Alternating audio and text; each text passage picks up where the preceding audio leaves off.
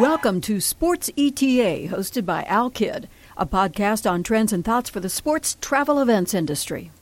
And welcome to the podcast here. This is Jackie Rowe, sitting in for Mr. Al Kidd with Linda Logan from the Columbus Sports Commission, longtime executive director who was honored at the Women's Sports Summit with a Trailblazer Award. Welcome, Linda, to the podcast. Thank you so much. What a great surprise. It was that? a great surprise. Yes. And Elizabeth Young, your longtime friend and mentor back in her Ohio State University days, presented the award. So that had to be special. Very meaningful to have close colleagues and friends in the room, too. Absolutely. So, thank So you. I, I should give a shout out to our fellow Ohio University Bobcats. yes. where you go got your start Yep, and absolutely. the, the illustrious sports administration program at OU. yes, absolutely. So tell us, take us back to Ohio University and really how you got your your start in the career.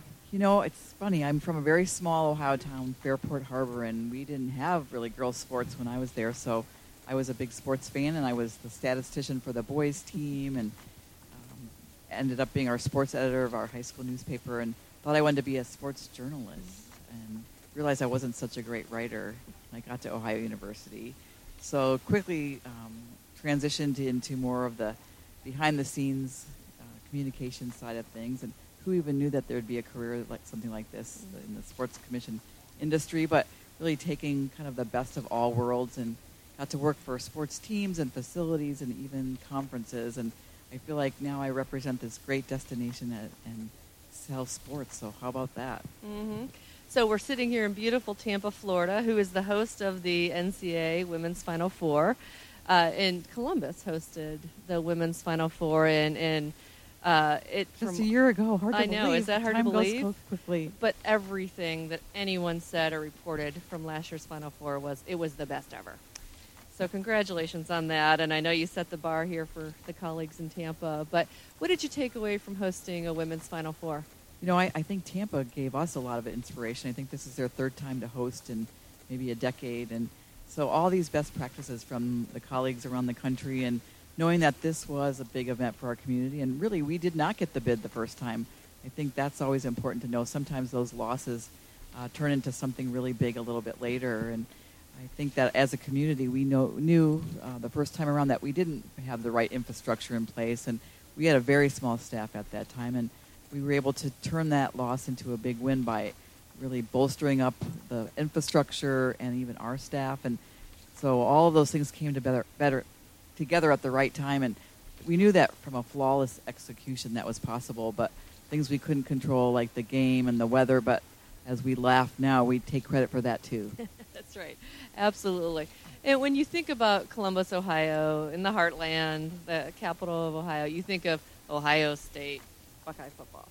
But there's so much more happening in Columbus on the sports scene, the facility scene. Talk a little bit about what the city is going through in the, the sports scene. Yes, these are the good old days, as they say. We're just have, experiencing big growth uh, from around the community. I think we are known for our collaboration uh, from our professional sports to our college sports, both Division One, Two, and Three. We're very involved with, and our amateur sports scene is definitely booming as well. And our meeting site, our, our sister organization, Experience Columbus, is hosting ASAE this year, American Society of Associate Executives. So to think maybe 15 years ago that we would host Women's Final Four and ASAE, I just think that would have been on our aspirational list. And now to have hosted both in a very short period of time, now what's next for the destination and of course for our sports commission? I think the, the field is wide, wide open for us. Yeah, and we're sitting here at the Women's Summit, and the second summit, you were very involved in the inaugural inaugural event and the planning and the overall idea. Where have you seen it come in the last two years? Isn't it great? Just a room full of 70 women that uh, of varying backgrounds, but you know, I think what we all have in common is that we love what we do, and we want opportunities to come our way. So, depend, no matter what your age, we always want to continue to learn and network, and so it bring. There's a lot of pride in the fact that maybe Columbus was the first host, and I know that uh, partnering it with the Women's Final Four has certainly been uh, a great advantage for all of us to not only uh, share time together, but then also be part of one of these great marquee events for women in our sport. We've had a, a number of terrific speakers representing all walks of industry and experience, and it, it's been a terrific lineup. What have you taken away from today in terms of the advice or the counsel? You know, I was busy writing notes and looking up some, you know, uh, ideas for some great reading because we got some great resources today. So again, just that opportunity to meet some of the best and the brightest, whether it's a former police chief here in Tampa that's running for mayor. How inspirational is that? Mm-hmm. Uh, to you know, former athletes that have a very non-traditional role now as either an official or a TV commentator, and I, I just think that uh, I'm just leave here very inspired. Yeah, and so uh, again, congratulations on the, the Trailblazer Award, a surprise award, and um, talk about what that means. What did that mean when you heard that? When you what, has it sunk in yet? Well, I think it's any time that you're recognized by your colleagues that's very special, and so I I'm a kind of an emotional person anyway. So I was trying to keep it together because that's very special, and to be surrounded in, uh, in this forum in particular, where I feel like we had a big part in, in getting it going. Certainly, it. Uh, doesn't go unnoticed how important it is for me to get recognized. And you, you mentioned the, the capacity crowd, which actually doubled from last year, right. which is tremendous. When you look around the room, there are some some ladies who are brand new to the industry. There are more veterans uh, in the industry.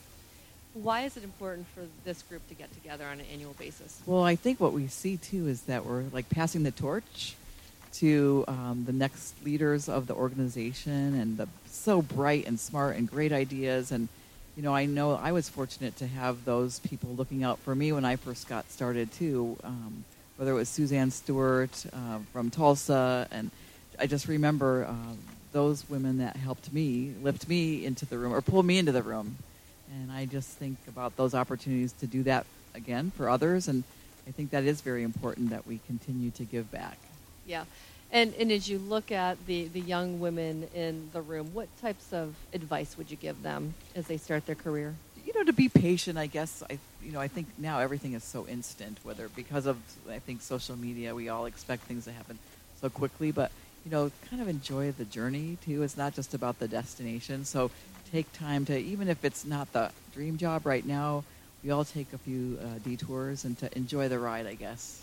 Yeah, and the uh, the piece of advice I heard over and over today is change is good.